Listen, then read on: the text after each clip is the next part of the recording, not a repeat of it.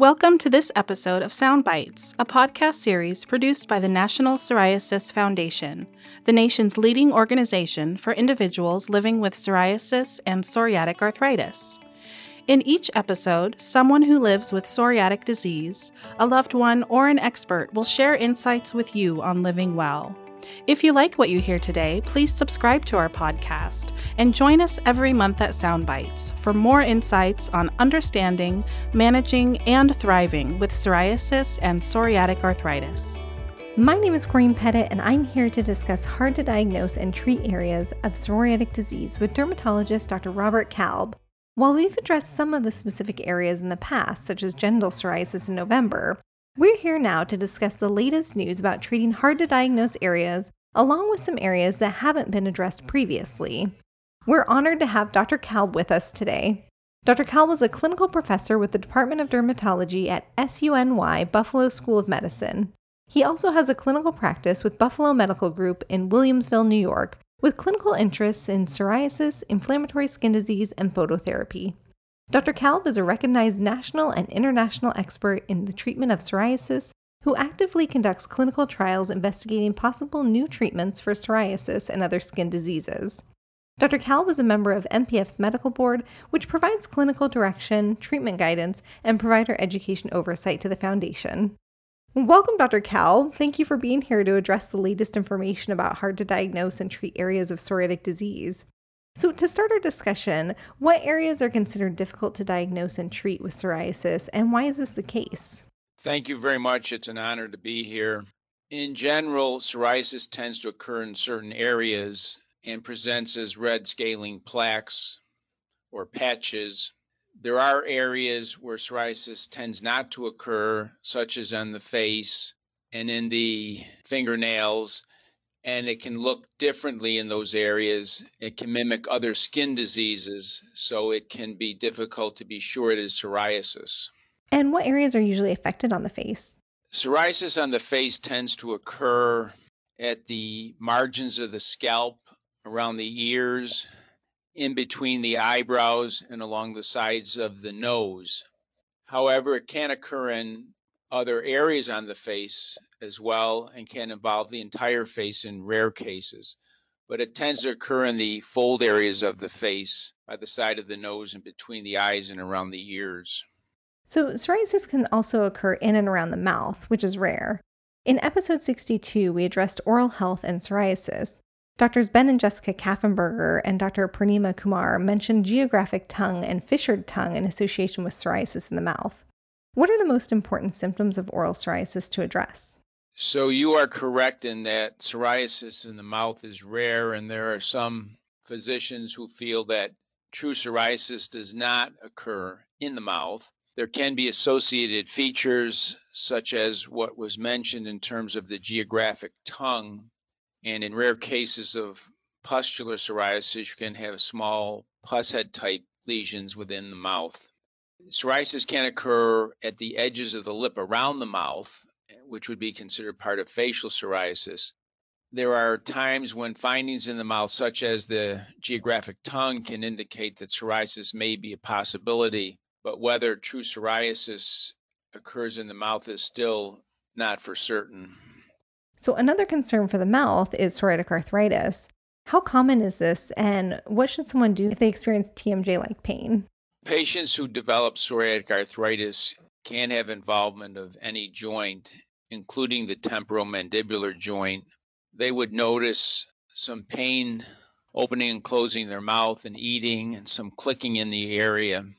So if they have these kinds of symptoms and have psoriasis and or psoriatic arthritis, it is a possibility that that joint is involved and assuming there is treatment for the underlying arthritis, they can also consult with their dentist or oral surgeon if there are other measures that may be helpful if the discomfort and pain continues. And psoriasis can occur around the eyes or on the eyelid. What are the typical symptoms for this area? Psoriasis often can occur in the eyebrows and occasionally be closer to the eye. There's similar symptoms in terms of the red scaling patches but there can be some more external irritations and some itching when it involves the areas closer to the eyelids. And since the skin around the eye is so sensitive, are there any cautions for treating psoriasis near the eye? When patients have psoriasis on facial skin areas, topical therapy is used. And there are cautions with certain types of topical therapies. The most common therapy are topical steroids, although they come in different classes based on their strength. And in general, you do not use a stronger topical steroid on the facial skin unless for very brief periods under the physician's instruction. But it's important that if it is psoriasis and it is on the facial skin, that you see a dermatologist who has some experience because there are so many topical therapies that can be used readily in these areas to treat the involved skin. Another issue for the eye is the development of uveitis, which is more common with psoriatic arthritis. Can you please explain what uveitis is and what treatments you recommend for this disease, which, if left untreated, can lead to vision loss? So, we're all familiar with appendicitis. Itis means inflammation. In the case of appendicitis, it means the appendix is inflamed. In the case of uveitis, it means the uvea is inflamed, which refers to the anterior part of the eye, which is around the lens. Now, the issue is, is that if a person would have uveitis and stand in front of me, I can't tell that they actually have that because it needs special equipment from an ophthalmologist, eye doctor, to determine that. The symptoms of uveitis, though, are nonspecific.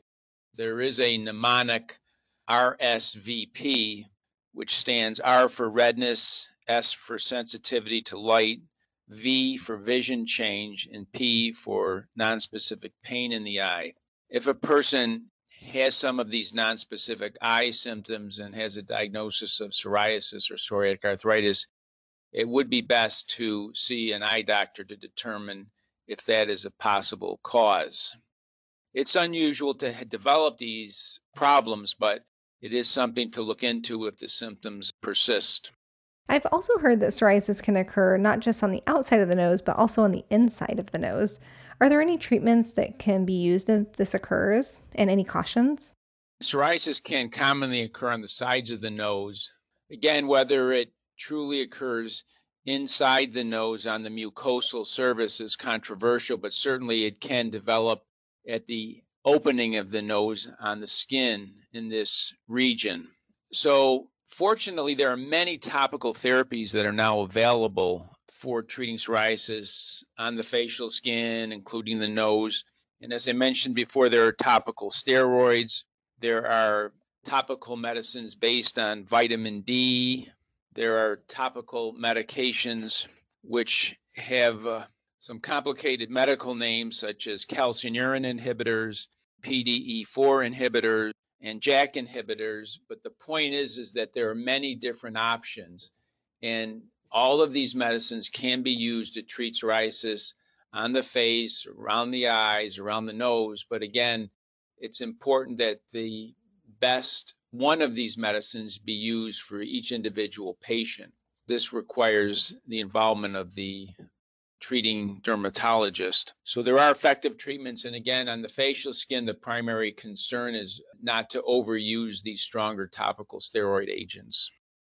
So, as you know, having psoriasis on the face can at times lead to psoriasis around and possibly inside the ear. In fact, 39% of people living with psoriasis experience psoriasis around the ear.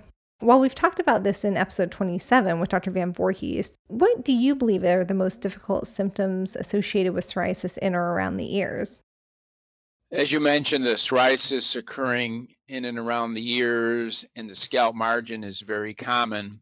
One of the main problems with ear psoriasis is it involving the external ear canal. So that can cause some difficulty in terms of hearing and some discomfort, pain, and developing secondary infections. And so it's important to treat this early on to prevent any of these problems. And fortunately, again, as I mentioned before, there are many different topical options for the psoriasis in and around the ear, but if it's in the actual canal, it's often better to use solution type medicines, which are in the form of drops, which can be applied with a little finger or with a Q tip to treat the area to prevent any secondary infections in the ear canal. So, isn't scalp psoriasis probably responsible for psoriasis in the ears or on the face? Scalp psoriasis is extremely common, and many people who have scalp psoriasis have extension to that area behind the ear and often extends onto the front of the ear or all the way around the ear. So, again, it's just a common area of involvement. So, oftentimes, when you treat the scalp itself, you tend to use medications which are in a liquid or solution form, whereas if you're treating the skin around the ear or on the surface of the ear, you're using the topical cream medications. We've addressed nail disease in episode 74, discussing the pits and trials of nail disease with dermatologist Dr. April Armstrong. We know nails are considered difficult to treat. One question we didn't ask which is more common, fingernail involvement or toenail? And why do you feel nails are considered difficult to treat? As a general rule, psoriasis is more common in fingernails. The problem becomes that nails grow quite slowly. It may take six to nine months to grow a fingernail in its entire length and double or triple that for a toenail.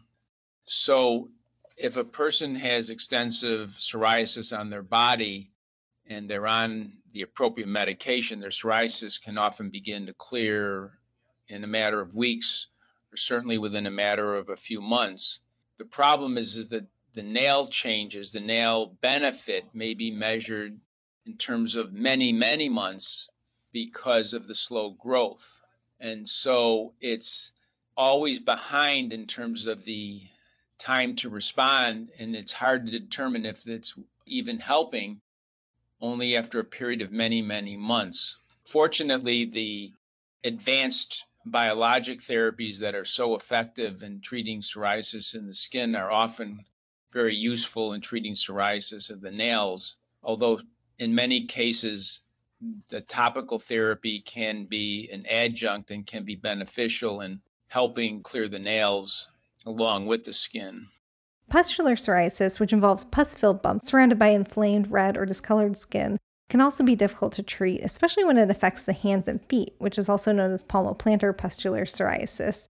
While we've previously addressed more about this disease itself with Dr. Callis Duffin in episode 104, I'm curious, given the constant use of the hands and feet and the impact on daily life activities, what recommendations do you suggest for your patients? As you mentioned, pustular psoriasis, particularly involving the palms and soles, can truly interfere with the patient's quality of life. It may even be difficult to walk if it's severe on the feet. It certainly can be difficult to perform any type of job with frequent use of the hands. So, the most important issue is to have the proper treatment to do the best to clear up the actual condition. So, that's the, the main first step. When treatment is effective and the skin is in better shape and the patient's able to resume their activities, it's often important to keep the hands moisturized and to minimize any external friction or trauma when it's feasible to do so.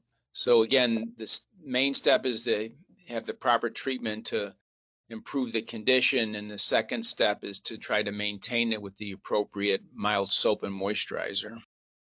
And lastly, Although we've talked about current treatments, are there any new treatments in the pipeline that may be of benefit for the hard to treat areas we've discussed today? Psoriasis treatment is divided into systemic therapy, where the whole body is treated with something such as phototherapy or an oral medication such as methotrexate or an injectable biologic medication. Fortunately, these medications are very effective for psoriasis in general and also are effective for the hard to treat areas. And I've had some discussions with my patients. I remember back to about the year 2000, so this is just a little over 20 years ago. Essentially, we only had a couple of systemic agents for psoriasis and they weren't that effective. And now we have, I believe it's 13 types of new biologic medicines that have developed in these past two decades. So it's truly been a pleasure to treat patients because you can help them. So these internal systemic medicines are quite beneficial for patients in general, and they also tend to help the hard to treat areas. So if a person has more widespread disease and requires these agents, a tough to treat area like on the face or in the ears or in the groin or in the fingernails will often improve. The other exciting aspect is now the different topical medications. I mentioned some of them, but there are likely to be three or four new topical medications improved in the next couple of years. And these often work in different mechanisms and may provide benefit when some of the previously tried medications that are currently available are not working. So it's a very exciting time to treat psoriasis primarily for the patients that are affected because there's so many options now and there's newer treatments soon to be available. Well, thank you so much, Dr. Kalb, for addressing the hard to diagnose and treat areas of psoriatic disease and for ending on such a message of hope for such areas. It's helpful to know what can be done to treat such areas and what's coming for the future. Thank you very much. For our listeners, if you would like additional information about hard to diagnose and treat areas, contact the Patient Navigation Center to request a free quick guide, Hard to Diagnose and Treat, by calling 1 800 723 9166 or by emailing education at psoriasis.org. And finally, thank you to the following sponsors who provided support on behalf of this program through unrestricted educational grants Amgen, Bristol Myers Squibb, Janssen, Novartis, Pfizer, and UCB. We hope you enjoyed this episode of Sound Bites for people with psoriasis and psoriatic arthritis. If you or someone you love has ever struggled with psoriatic disease, our hope is that through this series, you'll gain information to help you lead a healthier life and inspire you to look to the future. Please join us for another inspiring podcast. You can find this or all future episodes of Soundbites on Apple Podcasts, Spotify, iHeartRadio, Google Play, Ghana, and the National Psoriasis Foundation webpage. To learn more about this topic or others, please visit psoriasis.org or contact us with your questions or comments by email at podcast at psoriasis.org.